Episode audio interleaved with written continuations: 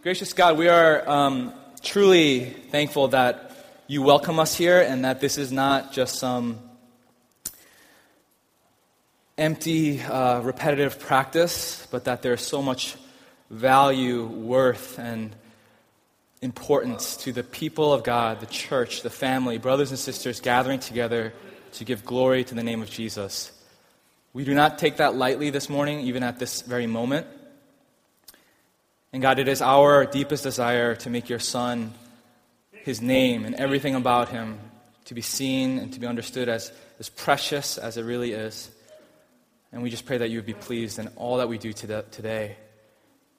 God, help us to even see this act of opening up your scriptures, diving into and, and seeking out what it is that you have for us, what you want to say to us, and how that can transform our lives and for the better, and how we could breathe joy into us.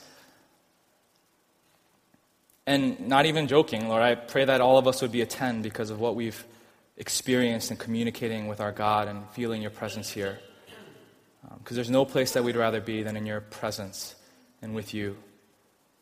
So we take delight in you. And Lord, for those of us who are struggling for that, are far away from it, it seems, won't you just meet us, just like our brother Jason prayed earlier, meet us where we are, and won't you bring us closer to you? We pray all these things in Jesus' name. Amen. All right, so we've been going through the series in Hosea, and um, today is the second to last week. So we'll finish up the book of Hosea in the end of August, and then September, you know, we'll have the new rush. The students will be back. Um, we'll have lots of new people, as Pastor Bill mentioned, and we'll be kicking off a new series. But um, I am really excited to be able to go through chapter 8. So if you have your Bibles, uh, won't you open up to Hosea 8? Uh, we're going to read the entire chapter, actually. And if you don't have your Bibles, you can also read along with me on the screen. So I'll give you a minute if you need to pull it out. Uh, it's Hosea 8.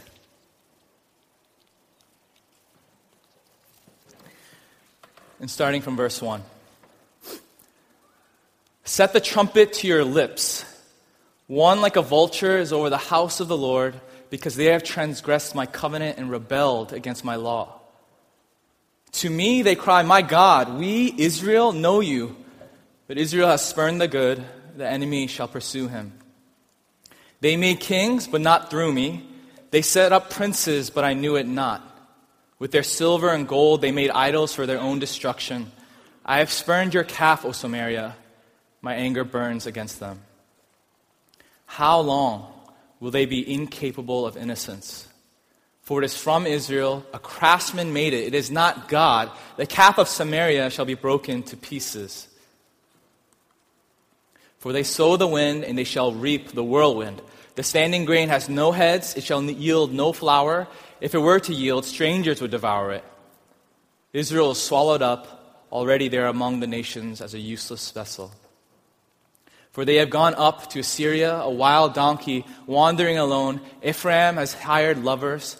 Though they hire allies among the nations, I will soon gather them up, and the king and princes shall soon writhe because of the tribute. Because Ephraim has multiplied altars for sinning, they have become to him altars for sinning. Were I to write for him my laws by the ten thousands, they would be regarded as a strange thing. As for my sacrificial offerings, they sacrifice meat and eat it, but the Lord does not accept them. Now he will remember their iniquity and punish their sins. They shall return to Egypt. For Israel has forgotten his Maker and built palaces, and Judah has multiplied fortified cities. So I will send a fire upon his cities, and shall devour her strongholds. This is the word of the Lord. Thanks be to God. So when it comes to prophetical or even poetical, even a mixture of the two language, um, you'll notice, and we even talked about this earlier in the beginning of our series, how uh, Hosea, like scholars are kind of at a loss as to like where he's going. There isn't this clear cut uh, progression of thought, but kind of bounces around a lot, and even in chapter 8. And so I want to kind of reorganize what we just read, because I know it can be a little bit difficult to follow. Um, but as simplistic as I can put it, chapter 8, he talks a lot about language concerning idolatry, right? So Hosea talked about Israel setting up kings and princes uh, who are not from God. he talks about creating idols. Uh, they sought out help from foreign nations. He mentioned Assyria instead of seeking God, uh, sinning against God through their sacrifices. And all in all, it's just that they are rebelling against God's word and seeking after what they ought to find in God in other things. And so it's a mess.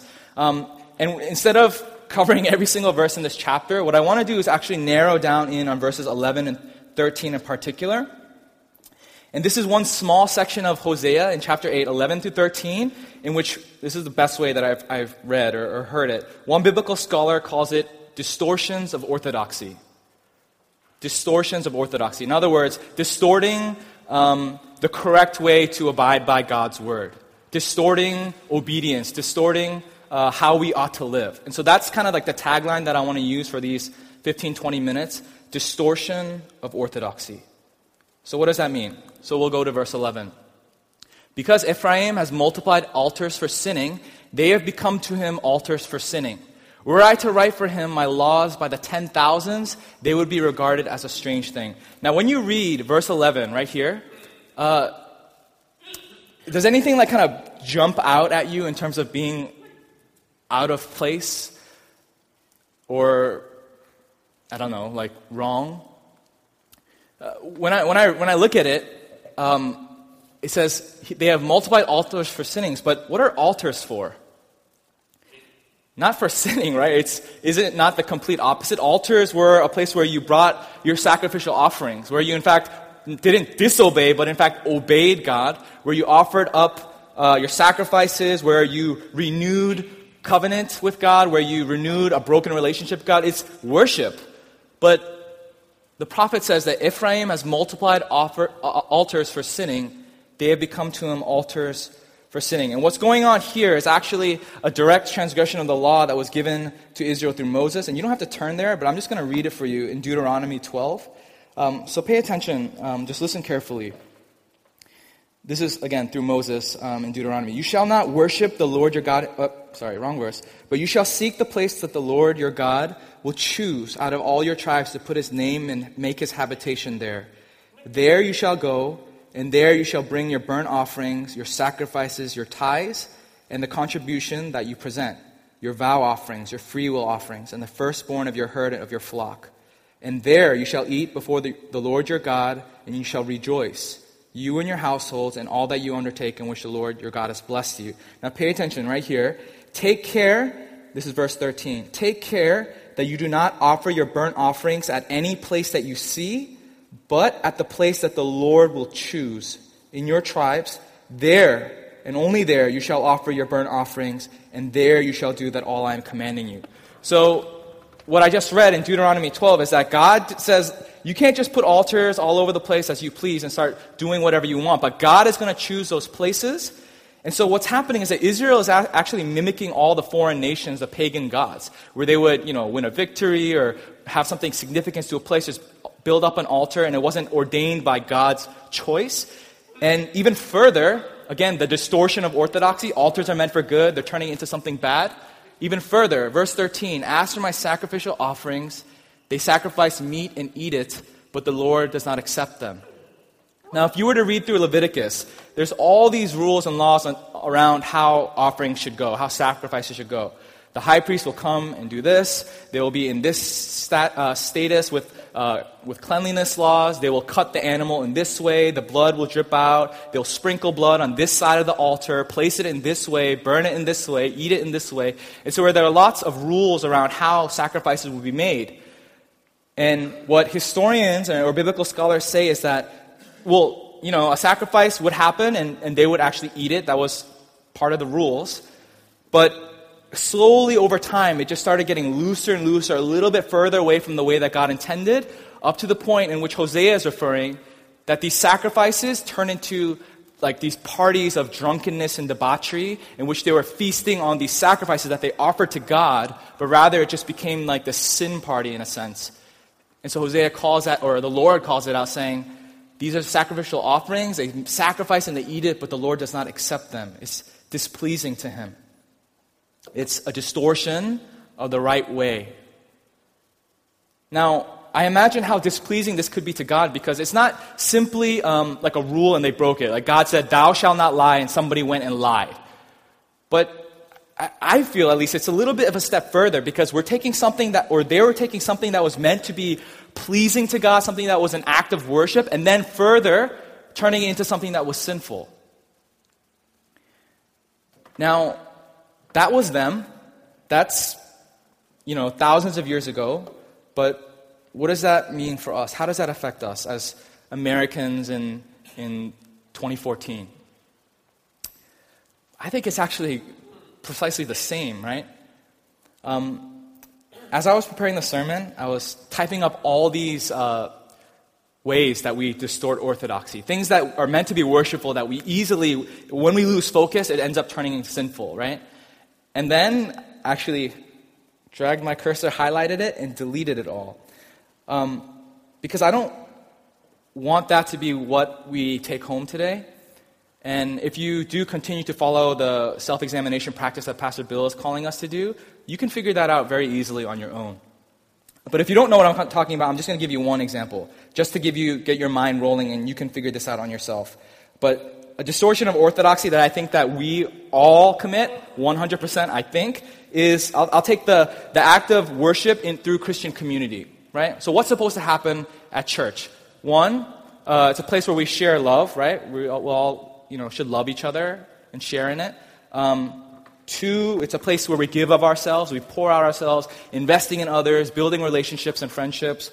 Uh, a place to sacrifice where we, we lower our own needs and bless the others, regardless of who they are. But what happens? Instead of it being that place of love, it very easily becomes a place of gossip or judgment or that person I don't like. Instead of being that place of giving, we complain that nobody's giving to me Instead of being like, what can I do for the church? It's like, why isn't the church feeding my needs? How come I'm always the uncomfortable one? No one's saying hi to me. Instead of, what can I do to bless others? And instead of sacrificing to others, no matter who they are, it's we pick and choose who we love the most, who's easy to talk to, who gave to us so that we can give back, and we pick and choose, right? This is what I mean. And I, again, I had a list of them, but you can figure that out on your own. But this is what I mean by we also can take something that's meant to be worshipful, and if we're not fully paying attention, we lose sight and it eventually gets distorted. But again, I don't actually want that to be what you guys all go home with. Like Pastor Bill just mentioned, we could easily just bring up something that makes you feel guilty and like hope that it changes your life, but it won't.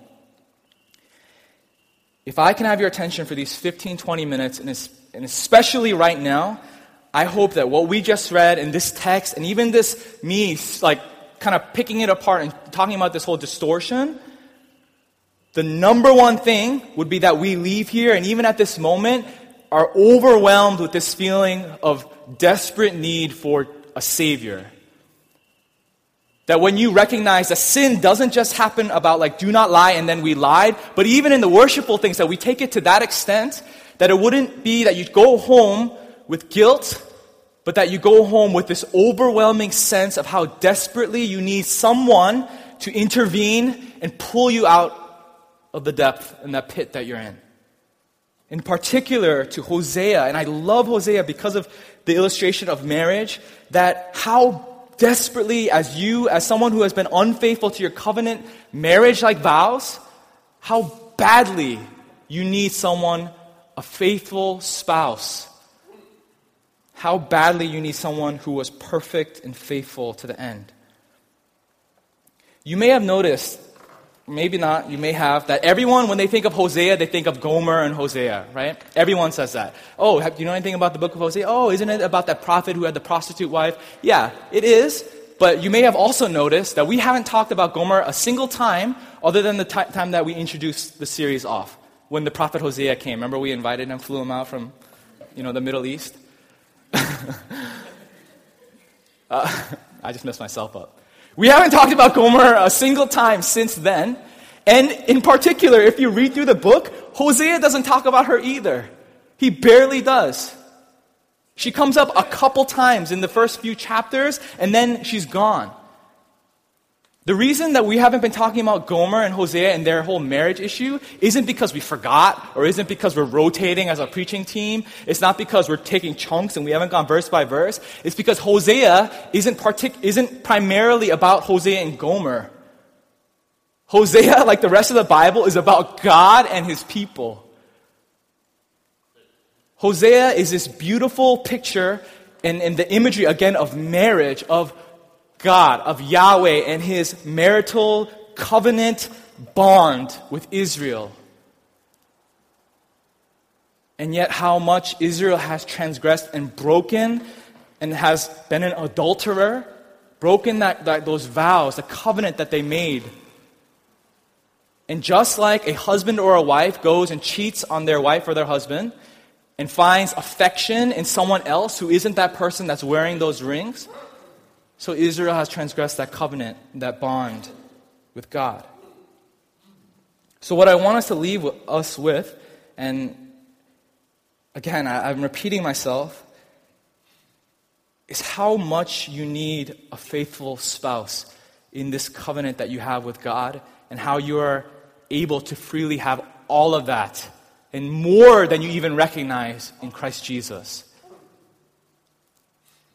How we are able to have that type of spouse who will be faithful to every end, to every extent, even to death, even to giving up his own life on the cross to a people who have been horribly unfaithful. You guys know how much I love Revelation, and I never stop talking about it because I love it. And I want us to actually read a snippet of it. And this is the end, well, near the end of the book, which is at the end of the Bible, which is about the end times. And this is the final marriage scene between Christ and his church. And, and let's, let's see, I get so excited. let's like dig into this, you know what I'm saying? Like, Revelation is so awesome. Okay, verse 6 from chapter 19, if you need to look it up on your own Bible. Then I heard what seemed to be the voice of a great multitude, like the roar of many waters, and like the sound of mighty peals of thunder. Now, this is John speaking. He's taken up into a vision. And instead of just glossing over what we just read right there, I want us to stop and even pay attention to that, even though that's not the bulk of what I want to talk about. So, we just hear, oh, there's a loud voice. But, but look at the way that he's talk, or describing it a great multitude, like the roar of waters and mighty peals of thunder. How many of you have been in a thunderstorm where it's like, it's like shocking to you, right? Where it feels like your windows are going to break? Like, imagine, so we think that like, you know, the Super Bowl is loud or like World Cup is loud. Imagine peals of thunder and like roar of crashing waves of a great multitude, okay? That's the sound. And here's what they say Hallelujah, praise the Lord in the loudest sound that you've ever heard. For the Lord our God Almighty reigns. Let us rejoice and exult and give him the glory. For the marriage of the Lamb has come, and his bride has made herself ready. So, this triumphant sound in the beginning of this marriage between the Christ and his church, it was granted her to clothe herself with fine linen, bright and pure for the fine linen is the righteous deeds of the saints. And the angel said to me, Write this Blessed are those who are invited to the marriage supper of the Lamb. Blessed are those who are invited to the marriage supper of the Lamb.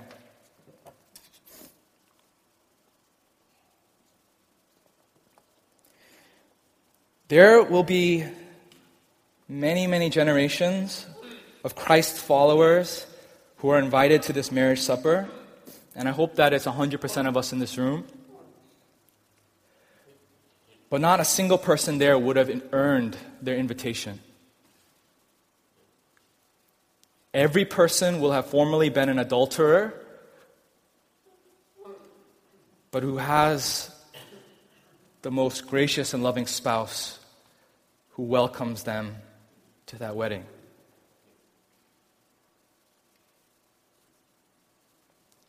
You know, even this past weekend at Pastor Hojin and Julie's wedding, like, and I'm sure a lot of you have been in many other weddings this summer, and people are always crying at weddings, right? And I always think about why, why are people crying at weddings? Like, you know, it's like it's really an emotional time, right? There's like all these decorations. There's like sometimes like you know there's like nice music in the background. Um, if you're a friend, if you're like really close friends with the bride, she comes out. She has a beautiful dress and uh, you know, just looks amazing, and you know, like everyone's dressed nicely, and It's just an emotional time. Really, the, the, the most important part of the, of the wedding isn't the food after or even the dancing. It's when the two people come before God and come before the people who they want to be a witness to this promise. It's not just who your friends are, it's people who you want to witness you and say, I saw that person make a covenant vow before God and before these friends. And the most important part is when they make that promise. They say, Till death do us part. Now, you guys hear all the time how I'm weird, and I have these weird moments when I'm preparing sermons and I'm in front of my computer. I'm like, oh, like, you know, like dying inside, but like also feeling like so much joy. And as I was preparing this, I was thinking about this image. And there's nothing in the Bible, it's just me kind of creating it up. And I mentioned this upstairs to the children's ministry, but it's kind of weird for me to think of walking down the aisle because it's like weird as a guy. Like it's like a girl's thing, right? But guys, like just put that weirdness away because Christ is the groom, the bridegroom, and the church is the bride. So we're going to be doing that too. And just imagine that. Like I think about just putting some imagery to this, to what's going on here, and thinking of Jesus who's at the altar, beckoning and inviting his church to come. He's spotless. He's full of grace. And I just think about like looking down and being at the door or like seeing him at the end of the aisle with all of my stains. And yet scripture says that we will be clothed in robes of white, like white as snow.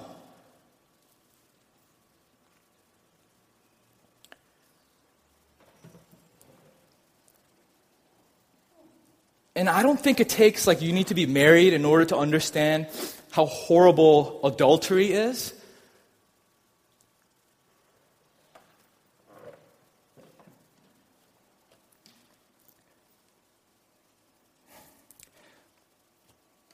I love how powerful and I love how God created marriage.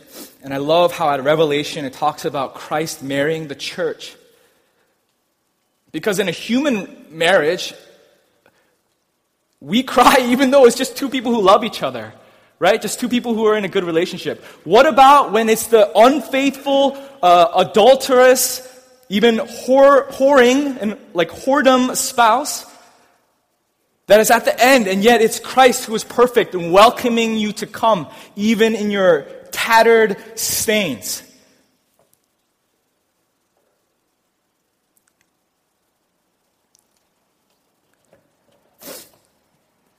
And yet we are clothed because of the faithfulness of the bridegroom. Pure as snow, white robes. And he just waits at the end saying, Hey, come here to this beautiful marriage that will be renewed in completeness.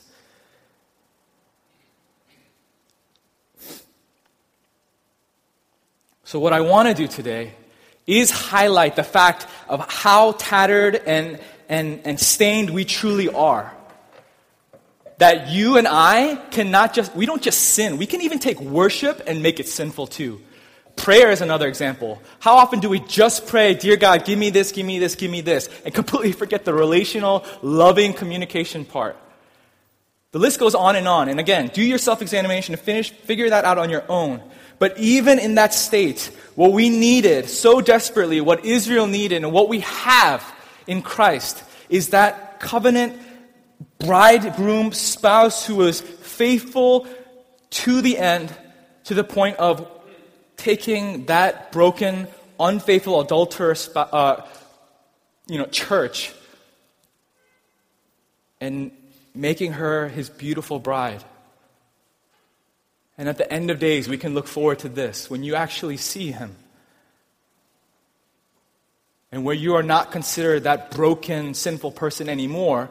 But just like in real life, when we see a glowing bride, the church will be in that state, even greater.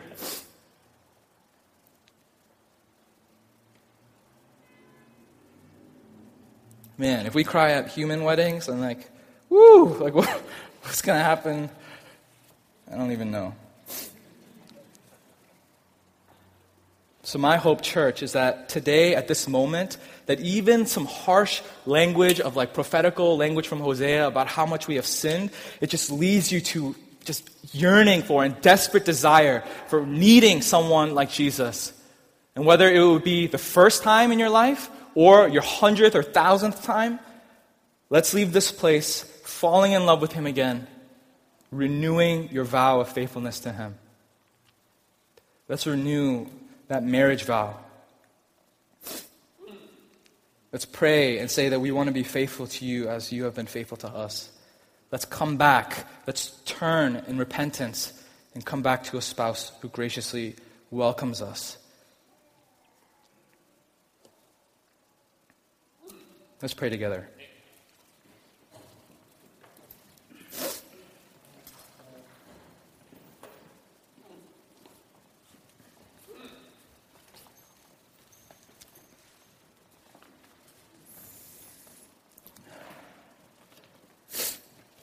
God, we want to fall in love with Jesus in a way that we've never, ever fallen in love before.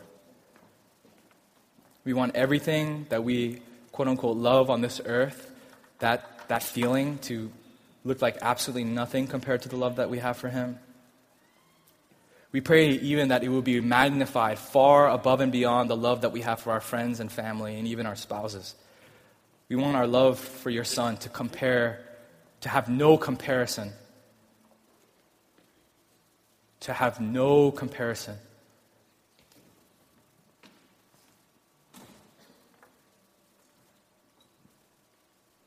And God, we thank you for the words of your prophet Hosea. We thank you that you called him to live a difficult life, to be an example, and to bring a word, a needed word to Israel, but also to us, thousands of years later, to your church. My hope is, Lord, yes, that we would recognize the sin aspect, the important words of judgment, that we would be awakened from um, our different sins and even our distortions of worship and the ways that you call us to live. But Lord, my prayer, and I hope it is in line with what you want, is for everyone to, at this moment and as we go, to be awakened to that sin but immediately after that, to lead them to wanting your son so much, desiring him so much, loving him so much, thanking him for being so faithful, although we have been the unfaithful bride. And Jesus, we pray until that awesome day that you come again and when we see you, that you would continue to be making your church, your bride, pure, white as snow. You'd be sanctifying us, making us holy, making us into the bride that you want us to be. We thank you for your word. We thank you that we can open it up and read it oh. together. And we thank you that you have shown us so, so much that will lead us to love you so, so much. God, if there's anything that I care about for these people, for this church, is that we would love you deeper, that our affections would be in you and you alone, and that they would be protected there, that the world and nothing else would steal our affections away into empty things and worldly things, but that they would be locked away and found alone in our Savior. Would our adoration, would our praise, our affections, our love, our longings, our hunger, our thirst, everything of us be placed in Christ. So, Holy Spirit, won't you lead us and help us to be shaped in that way? Grow us. Even use these self examinations, Lord, to point us back to you. And as we go this morning or this afternoon, I pray that we would just want to love you more because how faithful you've been. And it is our declaration, Lord, that we love you, Jesus. We want to love you, again, more than our own family, more than anything. Thank you for being present with us here. Thank you that you dwell in our midst and even inside of us. Thank you, you're present here, ministering to each and every one of us. And thank you that you never leave and you never will. And in your faithfulness, Lord, we look upon that pure and perfect example. And I ask that you would help us to, re- to reciprocate the same way, that we would never leave you. God, we ask that you would hasten the day of your coming because we want to see you so soon. We want to be a part of that wedding ceremony so soon. And we just ask that you would keep us faithful until it comes. We pray all these things in Jesus' name. Amen.